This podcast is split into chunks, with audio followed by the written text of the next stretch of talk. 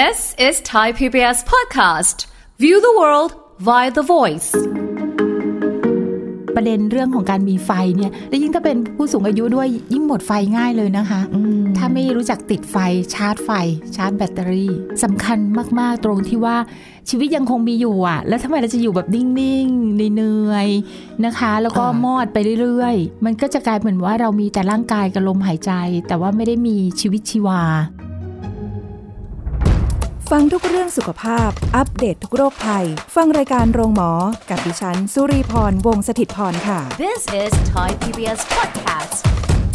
สวัสดีค่ะ คุณผู้ฟังค่ะขอต้อนรับเข้าสู่รายการโรงหมอทางไทย PBS Podcast ค่ะ วันนี้เรามาคุยกันถึงเรื่องของสูงวัยไฟยังมีนะคะ คุยกับผู้ช่วยศาสตราจารย์ ดรเกษรสัมภาวทองอาจารย์ประจำคณะสาธารณสุขศาสตร์ ผู้เชี่ยวชาญด้านการส่งเสริมสุขภาพและป้องกันโรค มหาวิทยาลัยธรรมศาสตร์ค่ะ สวัสดีค่ะพี่เกษรค่ะ สวัสดีค่ะค่ะ คุยกันวันนี้ก็เป็นเรื่องของผู้สูงอายุผู้สูงวัยอีกแหละเหมือนเดิมนะคะ แต่ว่าก็จะเป็นในมุมที่บางทีเราอาจจะคิดว่า คนที่อายุมาก ๆ แล้วนะ ก็อาจจะทำอะไรไม่ได้มากด้วยสรีระด้วยสภาพร่างกาย อะไรต่างๆเหล่านี้ แต่จริง ๆ แล้วเนี่ยจะเห็นว่ายุคสมัยเนี้ยคนที่อายุมากๆอุ้ยยังไฟแรงอยู่เลยนะ ยังทำอะไรได้อีกเยอะ ใช่ใช่ มีทำกิจกรรมนู่นนี่นั่นที่เป็นประโยชน์ด้วยใช่ค่ะแล้วก็ได้ทำในสิ่งที่ตัวเองไม่เคยทำด้วย ค่ะะ เปลี่ยนมุมมองไปเยอะเหมือนกันนะคะเปลี่ยนไปมากทีเดียวนะคะค่ะค่ะอืมเพราะฉะนั้นหัวข้อวันนี้ที่จะคุยเรื่องของสูงวัยยังยังมีไฟค่ะเออยังมีไฟที่จะทำอะไรอะไรได้อีกตั้งเยอะนะคะค่ะทีนี้ก็เลยคิดว่าประเด็นเรื่องของการมีไฟเนี่ย เราได้ยินกันมากเลยบางทีก็บอกโอ้หมดไฟแล้วไม่อยากทำอะไรแล้ว ไม่ต้องสูงวัยค่ะวัยทำงานนี่แหละค่ะบางทีทำที่หมดไฟก็หมดไฟเบิร์นเอาท์ไป ใช่ใช่อืมแล้วยิ่งถ้าเป็นผู้สูงอายุด้วยยิ่งหมดไฟง่ายเลยนะคะ อืม ถ้าไม่รู้จักติดไฟชาร์จไฟ ชาร์จแบตเตอรี่ จริง เพราะว่ากำลังมองว่าพอเราเป็นยุคโอเคว่าเป็น generation ใหม่อะค่ะอืมที่แบบมีเด็กรุ่นใหม่ๆ เกิดมาพร้อมกับเทคโนโลยีอะไรต่างๆ เหล่านี้เนี่ย มันไม่อาจจะไม่ได้เหมือนกับยุคเบบี้บูมที่ผู้สูงวัยตอนนี้ขนาดนี้นะคะ เขาจะสามารถเรียนรู้หรือเข้าใจอะไรได้พวกนี้ง่ายได้กว่าใช่ไหมคะอ๋อในยุคช่ก่อนสมัยก่อนอืมอืมก็อาจจะเป็นเป็นส่วนหนึ่งที่ทำให้หลายคนรู้สึกว่า อืม ไม่ไม่อยู่เฉยๆดีกว่า อะไรแบบพอนั้นอยู่ไปเฉยๆแล้วไฟมอดเลยจริงๆนะคะ ทีนี้นะคะอืมอืมใช่ก็เลยใช่ควรจะต้องมารู้คุยกันสักนิดหนึ่งใช่ไหมคะค่ะว่าเอ๊ะทำยังไงจะเติมไฟเติมพลัง นะคะ ให้ให้เราได้ยังคงมีไฟในการที่จะดำเนินชีวิตต่อไปค่ะก็ต้องบอกว่าเรื่องนี้เป็นเรื่องสำคัญนะคะนุรีสำคัญมาก ๆ ตรงที่ว่าชีวิตยังคงมีอยู่อะ แล้วทำไมเราจะอยู่แบบนิ่งๆเหนื่อยๆนะคะ แล้วก็อ่ามมอดไปเรื่อยค่ะๆมันก็จะกลายเหมือนว่าเรามีแต่ร่างกายกับลมหายใจ แต่ว่าไม่ได้มีชีวิตชีวาอืมเนาะอันก็เลยเป็นเรื่องที่ควรจะต้องปรับเปลี่ยนใหม่ มันเป็นด้วยตัวตัวของตัวผู้สูงวัยเองส่วนหนึ่งด้วยไหมคะ แล้วก็อีกส่วนหนึ่งคือสังคมรอบข้างหรือคนรอบข้างอาจจะไม่ได้ให้บทบาทอืมหนึ่งเพราะเห็นว่า อะเกษียณแล้วนะ อายุมากแล้วนะ อยู่บ้านเธอะอยู่นิ่ง ๆ เฉย ๆ เธอะอะไรจแบริบงนี้หรือค่ะเปล่าจริงค่ะ เรื่องนี้นะคะอาองค์ประกอบหรือปัจจัยที่เกี่ยวข้องคือแน่นอนตัวเองและค่ะตัวของผู้สูงอายุเอง ประการที่สองก็คือครอบครัวนะคะ ประการที่สามก็คือสังคมหรือว่าชุมชนภายนอก ที่จะมีเรียกว่ามีมุมมองนะคะ มีแนวทางในเรื่องนี้อย่างไรนะคะ ซึ่งก็เชื่อว่าปัจจุบันเนี้ยแนวคิดเรื่องของการส่งเสริมให้ผู้สูงอายุได้ทำงานเนี่ยเริ่มกว้างขวางขึ้นค่ะเริ่มมีการยอมรับมากขึ้น แล้วก็เริ่มที่จะเข้าใจว่าเออมันจำเป็นแล้วนะเอออย่าปล่อยให้ท่านเฉาอยู่บ้านนะคะค่ะเพียงแต่ว่าเราอาจจะยังไม่ได้เห็นรูปแบบที่ชัดเจนมากนัก ว่าแนวแนวทางสิ่งเนี้ยควรจะเป็นอย่างไรเพราะฉะนั้นมันก็คงต้องเริ่มต้นมาตั้งแต่เข้าใจก่อนว่าการที่ผู้สูงอายุยังคงมีกิจกรรม ใช้คำว่ากิจกรรมอาจจะดีกว่าบางทีค่ะบอกทำงาน โอ้ เงินก็มีแล้วอะไรก็มีแล้วไม่ได้อยากไปทำงานมีไรายได้อะไรเงี้ยค่ะอาจจะพูดถึงว่ามีกิจกรรมมคือหมายความว่าตื่นขึ้นมาแล้ว ยังมีเป้าหมายในชีวิตว่าวันนี้เราจะทำอะไรบ้างค่ะมีกิจกรรมอะไรบ้าง แต่สำหรับบางคนเนี่ยคันว่ามีกิจกรรมหรือมีงานทำมันหมายถึงการมีเพื่อนนะคะ มันหมายถึงการที่ทำให้ตัวเองรู้สึกมีคุณค่าค่ะแล้วบางคนก็หมายถึงว่ายังมีรายได้เข้ามาบ้าง ก็ยังดีอย่างเงี้ยค่ะอืมมันก็เลยสำคัญมากเลยอะค่ะ ที่ผู้สูงอายุยังต้องมีไฟที่จะก้าวต่อเดินต่อทำงานมีกิจกรรมมีสังคมค่ะอืมอืมอันนี้มันเป็นอีกจุดหนึ่งที่หลายคนอาจจะบอกว่ามันเป็นเรื่องของโอกาสด้วยไหมคะ พี่แกสอนว่าอย่างบางคนที่โอกาสที่จะได้ทำอะไรเหมือนกับอืมสมมติว่าในเชิงสะทางเศรษฐกิจ โอกาสในเชิงทางเศรษฐกิจ ที่พร้อมมากกว่า คนพร้อมมากกว่ามีโอกาสที่จะไปทำอะไรได้มากกว่าใช่ส่วนคนที่อาจจะไม่ได้พร้อมเลยอืมด้วยปัจจัยหลาย ๆ อย่างแบบนี้เนี่ย มันเลยทำให้ให้ให้หลาย ๆ ท่านไม่สามารถที่จะทำอะไรมากมากกว่าที่เป็นอยู่ได้ หรือว่าทำให้ตัวเองมีคุณค่าแม้ทั้ง อายุมากแล้วก็ตามแบบนี้ใช่อันนี้ก็จริงนะคะ เรื่องของโอกาสค่ะทีเนี้ยคำว่าโอกาสเนี่ยบางทีมันมาโดยที่ผู้สูงอายุเองท่านไม่รู้ว่ามันมีโอกาสอยู่ หมายถึงว่าเรื่องของการเข้าถึงข้อมูลข่าวสารต่างค่ะๆนะคะ มันมีช่องทางมันมีโอกาสอยู่ ตอนนี้ได้รับการสนับสนุนเยอะมาก บางบริษัทบางห้างร้านก็เริ่มเปิดรับผู้สูงอายุเข้าทำงานด้วยก็มีค่ะนะคะ แต่ว่าบางทีผู้สูงอายุท่านไม่ได้เข้าไม่ถึงข้อมูลเหล่านั้น ก็เลยดูเหมือนไม่มีโอกาส หรือแม้กระทั่งอยากจะทำอาชีพอิสระ เดี๋ยวนี้ก็มีกองทุนมีอะไรต่างๆ เข้ามาหมุนเวียนเพื่อให้เริ่มต้นค่ะนะคะ ได้ทำในสิ่งที่คิดว่าเรายังมีศักยภาพมีความสามารถ มีความสนใจ มันเหมาะกับเราอะไรเงี้ยแต่ขาดเงินลงทุน อันนี้ก็มีด้วยนะคะค่ะมีมีแล้วนะคะอ๋อค่ะ เพราะฉะนั้นแสดงว่าในการเข้าถึงข้อมูลข่าวสารไม่ไม่ได้มากพอ ใช่ค่ะ ก็เลยรู้สึกว่าขาดโอกาส หรือแม้กระทั่งบางทีเนี่ยขาดโอกาสอันเนื่องมาจากตัวเอง มีแนวคิดมีทัศนคติ หรือมีความกังวลสิ่งใดอยู่ ก็เลยไม่ได้เริ่มต้นทำสิ่งใหม่ แล้วก็ปล่อยให้โอกาสที่มันเข้ามาแล้วมันก็ผ่านไป ก็มีอีกเหมือนกัน นะคะบางทีก็เลยต้องมาสำรวจตัวเองด้วยนะคะว่า เอ๊ะเราเข้าใจไหมว่าเราควรจะต้องทำอะไรบางสิ่งบางอย่าง มีกิจกรรมอะไรบางสิ่งบางอย่างเกิดขึ้น เป็นประโยชน์ทั้งร่างกายจิตใจสังคมเศรษฐกิจของตัวเองค่ะอันเนี้ยก็จะไม่ปล่อยให้เวลาผ่านไป ทุกสิ่งที่อย่างมันทำได้ขึ้นอยู่กับตัวเขาด้วยอะนะคะ ตัวกับตัวผู้สูงอายุด้วยเช่นเดียวกันนะคะค่ะฟังแบบนี้แล้วจริง ๆ แล้วก็ถ้าเกิดสมมติว่าเราไม่ได้มีข้อจำกัดในตัวเอง หมายถึงว่าคือเหมือนกับว่ามีแง่ขึ้นมาค่ะ เช่น ฉันทำอันนี้ไม่ได้หรอกเออเขาเรียกว่าตั้งเงื่อนไขให้กับตัวเองงื่นไขกับตัวเองว่าแต่อันนี้ทำไม่ได้อืมว่าฉันทำอันนี้ไม่ได้หรอก เออไม่มีไม่มีแบบนี้ฉันทำอย่างนั้นไม่ได้อืมอ่าเอ้ยค่ะตอนนี้ป่วยอยู่ เอ้ยตอนนี้มีปัญหาเรื่องสุขภาพ เช่น มีโรคประจำตัวเรื้อรังหรืออะไรเงี้ย ปัจจัยหลาย ๆ อย่างเลยมีเงื่อนไขเยอะ ก็เลยไม่เปิดโอกาสให้ตัวเอง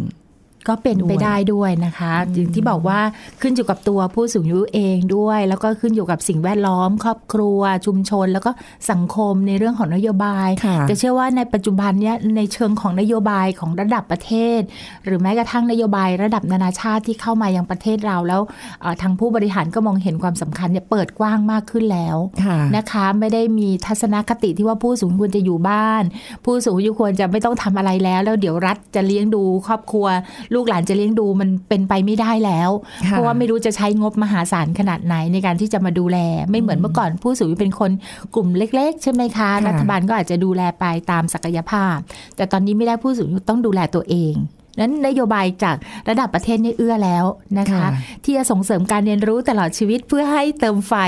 ต้องบอกการเรียนรู้นี่เป็นการเติมไฟอย่างหนึ่งเลยนะคะน้องวิค่ะเพราะว่าเวลาเราเรียนรู้เราเปิดใจเปิดโลกทัศน์มันจะอยากทำไอ้ที่เรียนรู้มา โอ้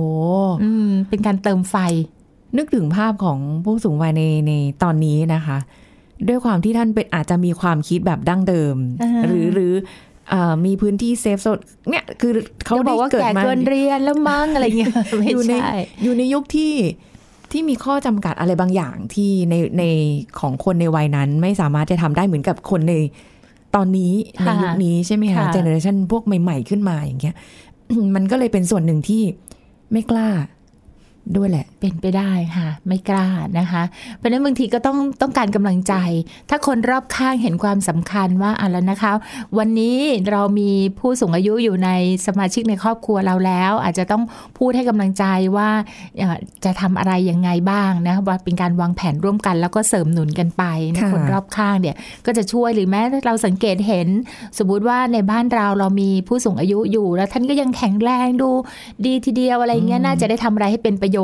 แต่ก็อย่าไปสร้างทัศนคติมันว่าอยากจะ ผลักใสให้ไปทำงานเพื่อให้มีไรายได้ เดี๋ยวก็จะไปคิดในทางลบว่าแหม้ครอบครัวก็ยังอยากจะให้เราทำงานสร้างไรายได้ให้ครอบครัวกลัวเราจะเป็นภาระหรือไงอันอันนี้อาจจะต้องค่อยๆพูดกัน ว่าไปข้างนอกพบปะผู้คนเนี่ยมันเป็นสิ่งที่ดีค่ะแล้วก็สนใจอะไร ลองดูไหมเดี๋ยวนี้มีโปรแกรมเรียนรู้ออนไลน์เยอะมากเลยค่ะสำหรับผู้สูงอายุอาจจะเป็นความบันเทิงก็ได้ เป็นสันทนาการก็ได้ค่ะนะคะ หรือแม้กระทั่งจะทำมาทำให้เกิดเป็นธุรกิจเล็กๆ นะคะหรือแม้กระทั่งเข้าไปเกี่ยวข้องไปจอยกับกิจกรรมของชุมชนค่ะต่างๆ ผู้สูงอายุนี่ต้องบอกว่าเราต้องมองใหม่ว่าไม่ใช่เป็นภาระ นะคะ แต่เป็นพลังไม่ใช่เป็นหนี้สินแต่เป็นทรัพย์สิน ที่จะต้องทำให้เกิดคุณค่าแล้วมีคุณค่าร่วมกันกับสังคม อันเนี้ยก็จะช่วยเสริมไฟให้เกิดขึ้นเนาะค่ะจุดไฟติดแล้วคนนี้เราต้องแบบเติมเชื้อเพลิงเข้าไปค่ะนะคะให้ไฟมันโหมแรงใช่ขึ้นหน่ใช่อยอยากจะทำอะไรแล้ว เพราะว่าคำว่าไฟในที่นี้คือมันมีพลังงานเกิดขึ้น แล้วอยากจะปลดปล่อยพลังงานนี้ให้เกิดเป็นความอ่าเป็นประโยชน์เป็นในเชิงสร้างสรรค์ค่ะเพราะไม่อย่างนั้นแล้วพอเฉาปัญหาสุขภาพร่างกายก็จะเกิดยิ่งคิดวนเวียนอยู่แต่กับร่างกาย คิดวนเวียนแต่ว่า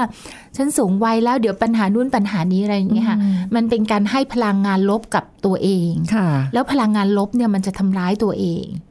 หาลงไปเรื่อยๆ พอนึกตั้งใจจะทำก็คิดแต่อุปสรรคคิดแต่ปัญหา มันก็ไม่สามารถที่จะก้าวข้ามผ่านข้อจำกัดบางอย่างไปได้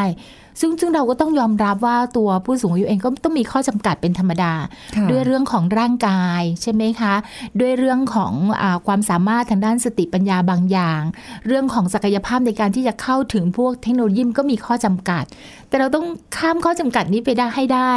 ด้วยการเข้าใจตัวเองยอมรับแล้วก็ตั้งอกตั้งใจที่จะเริ่มทำสิ่งใหม่ ๆ แล้วก็พอใจพอใจกับสิ่งที่เราได้เริ่มอืมนะคะ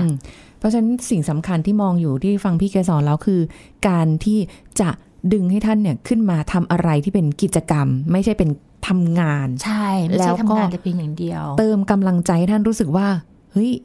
ท่านยังทำได้อยู่นะยังทำได้ แล้วก็ทำได้อาจจะอ่าเราเข้าใจเราคือจริง ๆ เราต้องทำความเข้าใจก่อนเนาะค่ะศักยภาพหรือหรือด้วยอ่าสรีระทางร่างกายหรืออะไรต่างๆ มีข้อจำกัดอยู่แล้วแหละ แต่ก็ต้องให้กำลังใจ ให้กำลังใจ เติมไฟค่ะให้เต็มที่ แล้วก็เราจะเห็นว่าจริง ๆ หลายท่านยังมีศักยภาพอยู่นะ เพียงแต่ไม่ได้มีโอกาสแค่นั้นเองมากกำลังด้วยใจนะคะพลังบวกสำคัญมากเลยเนาะสำคัญมาก ก็เลยคิดว่าเราอาจจะอืมเราอาจจะมองไว้เป็นแบบนี้ไหมคะว่าอ่า มีไฟที่จะทำกิจกรรมมองเป็นหนึ่งกิจกรรมแนวสันทนาการสังคมนะคะอืมกิจกรรมแนวจิตอาสาค่ะซึ่งอันนี้เนี่ยบ้านเรานี่ก็จะบอกมีหน่วยงานมีเครือข่ายรองรับเยอะ พอสมควรทีเดียว แล้วก็มีรูปแบบมีแนวทางให้เห็นเยอะแยะเลย แต่บางท่านก็อาจจะไม่ได้ชอบแนวนั้นก็ไม่เป็นไร ไม่ว่าจะเป็นกิจกรรมเชิงสันทนาการ กิจกรรมเชิงจิตอาสาทำประโยชน์ให้กับสังคม กิจกรรมที่เรียกว่าเป็นการทำงานเพื่อเสริมรายได้อืมก็มีนะคะ กิจกรรมที่เป็นจิตอาสาที่เป็นในรูปของอาเผยแพร่ภูมิปัญญานี่ก็มีด้วยอ่านะมีเยอะใช่เลยค่ะอันนี่ล้วนค่ะแล้วแต่สร้างไฟนะคะ สร้างไฟให้กับตัวเองที่จะออกไปทำให้เกิดประโยชน์ แล้วสิ่งนี้มันจะย้อนกลับมา ย้อนกลับมาเป็นพลังงานทางบวก ให้กับผู้สูงอายุได้เยอะมากค่ะหนึ่งก็จะรู้สึกว่าตัวเองมีคุณค่า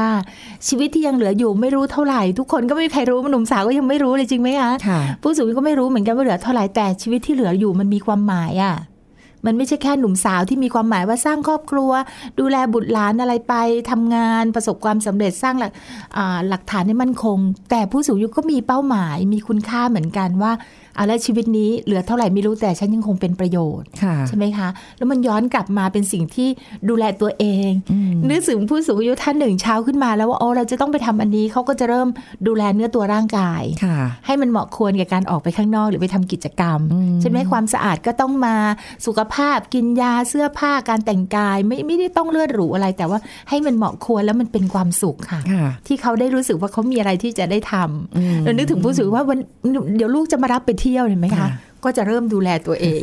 เช่นเดียวกันเออใช่นิตินนี่เราไม่ต้องไปรอให้ใครมารับไปเที่ยวอะค่ะเราจะได้ออกไปข้างนอกไปทำสิ่งที่เราได้มีเป้าหมายว่าจะทำมันเป็นผลบวกย้อนกลับมา ซึ่งซึ่งดีมากค่ะอุยอันนี้น่าส่งเสริมมากถ้าเกิดว่าหลาย ๆ บ้านทำได้แบบนี้เนาะๆค่ะแล้วก็มองข้ามข้อจำกัดบางอย่างไปค่ะหลาย ๆ อย่างเนี่ย แล้วก็อะดีกว่าท่านจะต้องมานั่งแบบอยู่กับบ้านแล้วก็เฉาเฉาๆกันไป วัน ๆ ก็ ทำนู่นทำนี่เล็กๆน้อยๆอยู่ในบ้านค่ะแต่มันวนเวียนทุกวันอะ มันก็จะรู้สึกแบบจิไฟมันมอดไปอยู่แล้วแหละ เหมือนเราก็ทำทำไปทุกค่ะเหมือนเดิมเหมือนเดิมโดยเฉทุกวัพาะนอย่างยิ่งผู้สูงอายุท่านที่เคยทำงานนอกบ้านค่ะผู้ที่เกษียณทั้งหลายเนี่ยอืมอันเนี้ยจะเป็นปัญหาเยอะ แต่ถ้าอ่าผู้สูงอายุเช่นที่แบบเป็นแม่บ้านตลอดปีตลอดชาติก็ดูแลบ้านอาจจะชินทำงานบ้านอะไรอย่างเงี้ยค่ะ ก็จะไม่รู้สึกกระทบถึงบทบาทที่เปลี่ยนแปลงไปค่ะใช่ไหมคะ แต่ผู้สูงอายุทั้งหญิงและชายที่เคยทำงานนอกบ้าน เคยมีรายได้ประจำเคยมีบทบาท มีหน้าที่มีตำแหน่ง อันเนี้ยพอเปลี่ยนปุ๊บเนี่ยแล้วไม่มีสิ่งชดเชยค่ะนะคะ อันนี้จะประสบปัญหาเยอะมากกว่า อืม ใช่ใช่แล้วก็บางคนอาจจะรู้สึกว่าเคยเคยทำงานได้เคยมีคุณค่าเคยแบบอะไรเงี้ยกลายเป็นว่าทุกวันนี้คือ จันตัวคนเดียวละ เพื่อนฝูงก็ต่างคนค่ะก็ต่างใช่อายุค่ะมากกันละก็ อาจจะมีกิจกรรมของแต่ละคนแหละ แต่ว่าค่ะคงจะไม่ได้มีโอกาสไปเข้าสังคมค่ะอะไรเหมือนเดิม อย่างค่ะมากก็อาจจะเป็นงานบุญค่ะ อะไรอย่างนี้ใช่ไหมคะค่ะประเด็นตรงนี้ค่ะก็เลยเหมือนกับว่าเอ่ออาจจะต้องเริ่มต้นมองอะค่ะอืมถ้ายิ่งร่างกายเราไม่ได้มีปัญหาสุขภาพถึงขั้นที่เรียกว่า กลุ่มที่ติดบ้านน่ะ กลุ่มที่ติดบ้านต้องการคนช่วยเหลือ ใช่ไหมคะ อาจจะหน้าที่ที่สำคัญของท่านคือดูแลตัวเองละอาจจะต้องออกกำลังกายให้ดีไปหาหมอเป็นประจำกินยา อันนี้ก็เป็นเป็นกิจกรรมสำคัญสำหรับตัวเองที่จะต้องทำอะนะคะค่ะแต่ถ้าผู้สูงอายุกลุ่มที่ยังออกนอกบ้านได้อ่ายัยังทำประโยชน์ได้อะไรอย่างเงี้ยนะคะ ก็อยากจะส่งเสริมสิ่งนี้เลยนะคะ ว่า สร้างไฟให้ตัวเอง อยากจะทำอะไรเรียนรู้นะคะ มองหาช่องทางต้องบอกว่าทั้งกิจกรรมทั้ง 3 4 เรื่องที่ได้กล่าวไปตอนต้นนั้นน่ะ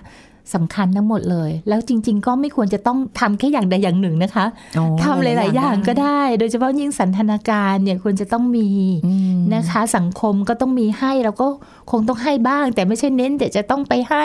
ไปช่วยเหลือผู้คนจนกระทั่งลืมที่จะดูแล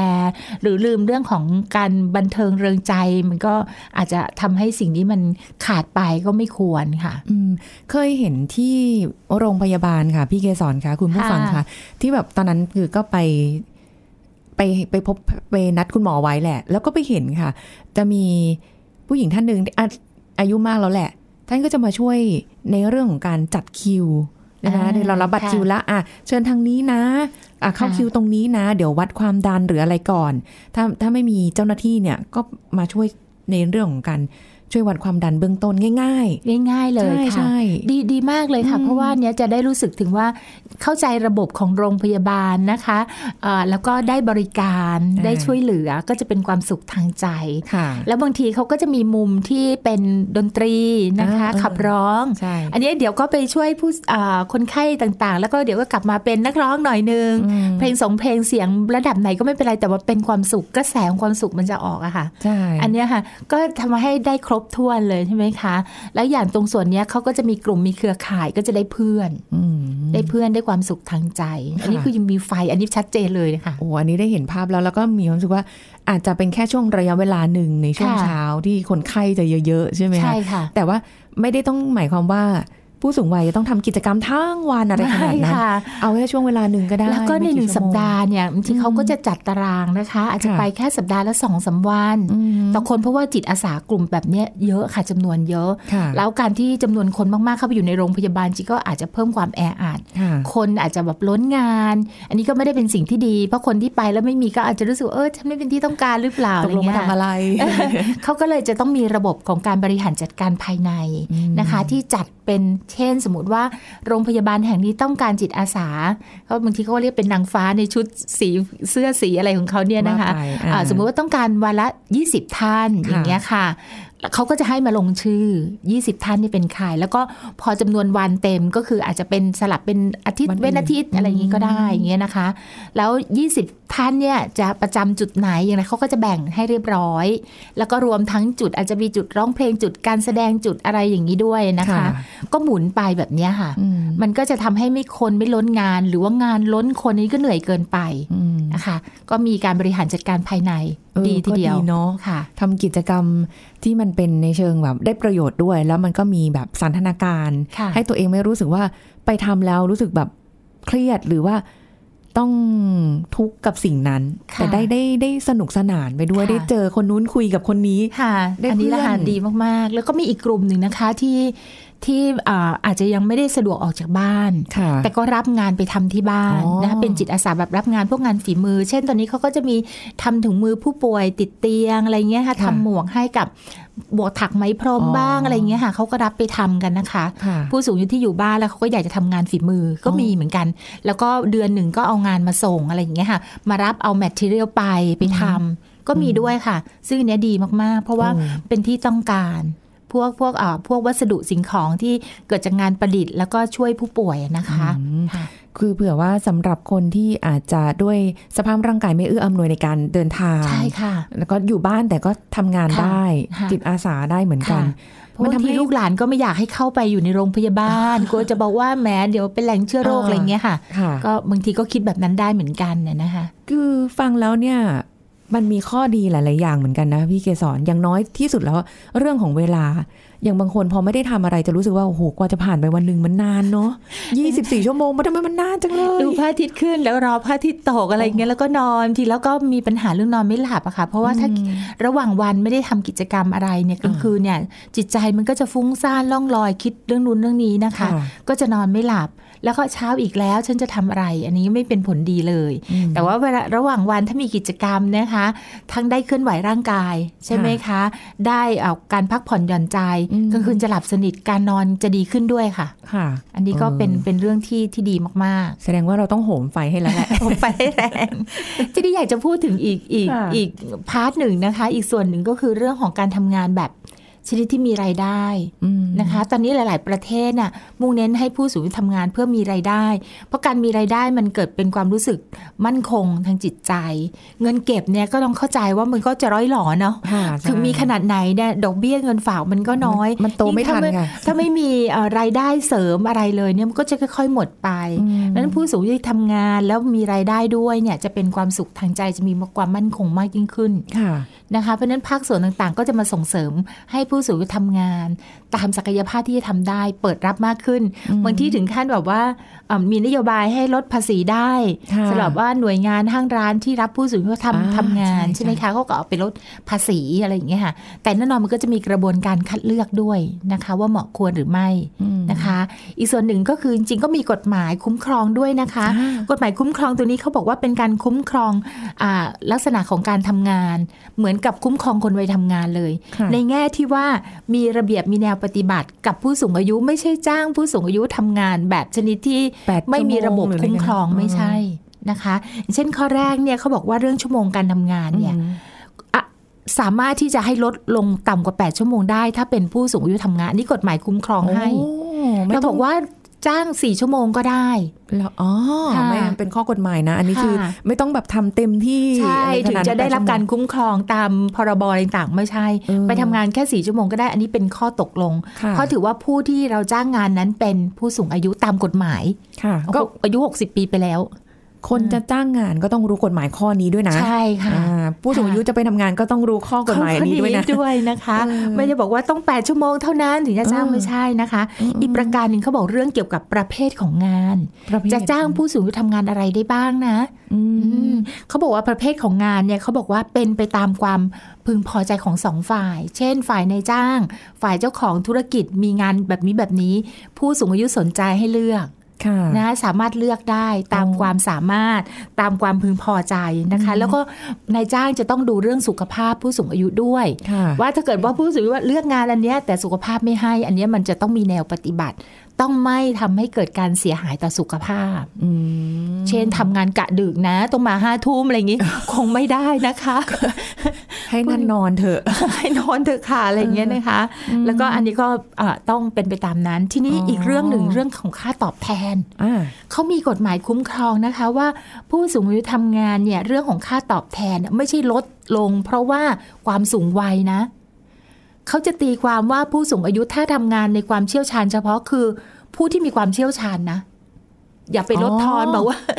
ไม่ได้หรอกแก่แล้วเอาแค่นี้แล้วกันอะไรอย่างเงี้ยไม่ใช่นะคะ ในฐานะเป็นผู้มีความเชี่ยวชาญที่มีความเชี่ยวชาญมีความชำนิชำนาญ ถ้าเป็นอ๋อแรงงานคือแรงงานมีฝีมือมีประสบการณ์ทำงานมานานแล้วค่ะนะคะเพราะฉะนั้นค่าแรงต้องเพิ่มเติมด้วยนะ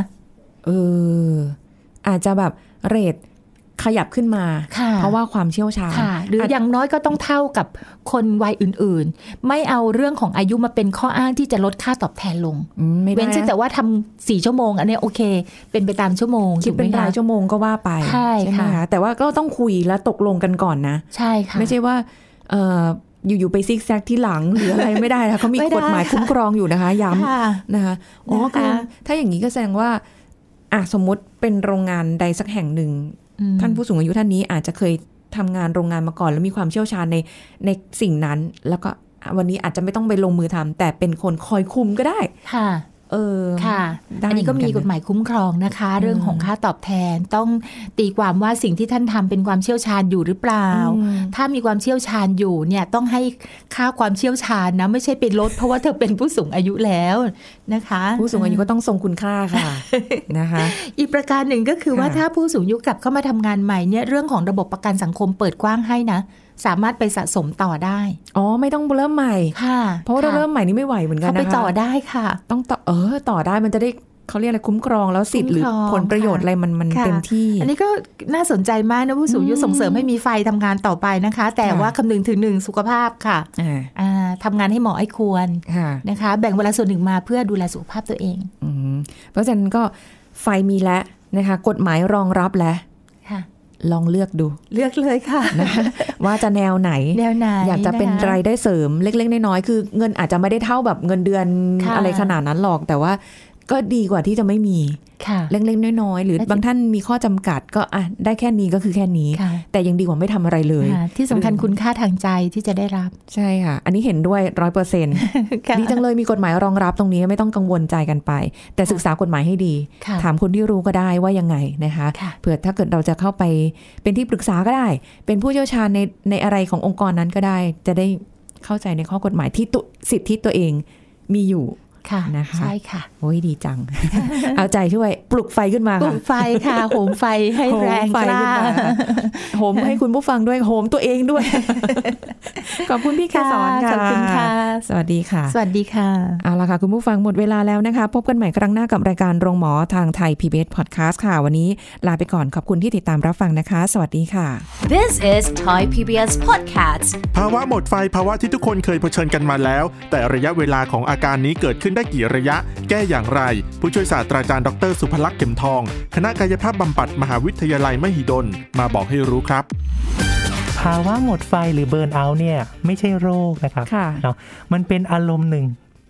เป็นอารมณ์หนึ่งซึ่งมันก็เป็นอยู่ 3 ระยะ ส่วนใหญ่เนี่ยจะเริ่มสะสมประมาณทีละ 1 เดือนเดือนแรกก่อนเนาะค่ะสมมุติว่าเดือนแรกเนี่ยเราก็จะเรียกว่า ภาวะหมดแรง มันเหนื่อยเหลือเกินเนาะมันร่างกายเราไม่ไหวอยากนอนพัก อันนี้เราเรียกหมดแรง อาจจะผ่านไปเดือนหนึ่งแต่ก็ต้องจำทนเนาะจำทนแบบต้องตื่นไปนู่นไปนี่ทำทั้งทั้งๆที่สถานการณ์โควิดเนี่ยก็ยังต้องทำ work from home ระยะที่ 2 ก็คือเดือนที่ 2 แล้วกัน เดือนที่ 2 เราเรียกว่าหมดใจ ตรงหมดใจนี่สำคัญนะครับค่ะมันจะเป็นจุดเปลี่ยนก็คือ มันจะเริ่มมีการเปรียบเทียบ โดยเฉพาะนะ ถ้าเป็นองค์กรที่บอกว่าเนี่ยมีคะแนนค่ะมีการประเมินผลงานอย่างเงี้ยเนาะ เอาและความรู้สึกของคนเราเนี่ยเริ่มเปรียบเทียบค่ะ คนนี้ได้รางวัล คนนั้นเราไม่ได้รางวัล ทั้งที่เราก็รู้สึกว่าเราทุ่มอืมเทและเหนื่อยเหมือนกันอืมใช่ มันวัดกันด้วยอะไร มันมีการเปรียบเทียบ จะเริ่มน้อยใจก็คือหมดใจเนาะค่ะพอระยะที่สามเนี่ย ไม่รู้จะไประบายที่ไหนค่ะไม่รู้จะหาทางออกยังไง แล้วก็ค่ะจะออกจากงานก็ไม่ได้ เพราะเราไม่มีงานที่จะต้องทำนะค่ะเราหางานยากนะครับ ถ้าอายุเยอะๆเนี่ย ความรู้สึกจะเป็นอย่างนี้ ก็จะหมดไฟ มันจะมีอย่างนี้นะครับก็คือเราเรารู้สึกว่าเราอยากทำนู่นทำนี่หมดเลย อันเนี้ยเราเราถือว่าเป็นการหมดไฟในตัวเองแต่หมดไฟที่พูดสามระยะเมื่อกี้หมดค่ะไฟในองค์กร เราหมดไฟในตัวเอง มันก็จะมีเหตุอยู่สามเหตุเองหนึ่งค่ะสิ่งที่เราอยากทำเนี่ย และอยากให้ประสบความสำเร็จเนี่ย มันทำไม่ทัน เวลาเหลือน้อยอือหืออันที่สองเนี่ย มันเยอะๆเข้า เหมือนกับบ้างานอะแล้วเราก็ ให้ความสำคัญกับมันทั้งหมดเลยค่ะเราก็รู้สึกว่าอันนี้ก็ต้องทำอันนู้นก็ต้องทำเออทำไม่ไหวอะทำไม่ไหว แล้วมันจะเกิดอาการที่ 3 ครับ ก็คือผัดวันประกันพรุ่ง ไว้ก่อนทำอันนี้ก่อนทำตามอารมณ์เรา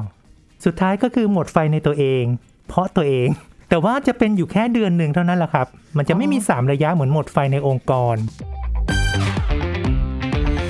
This is Thai PBS Podcast ติดตามรายการทางเว็บไซต์และแอปพลิเคชันของไทย PBS Podcast Spotify SoundCloud Google Podcast Apple Podcast และ YouTube Channel Thai PBS Podcast Thai PBS Podcast. View the world via the voice.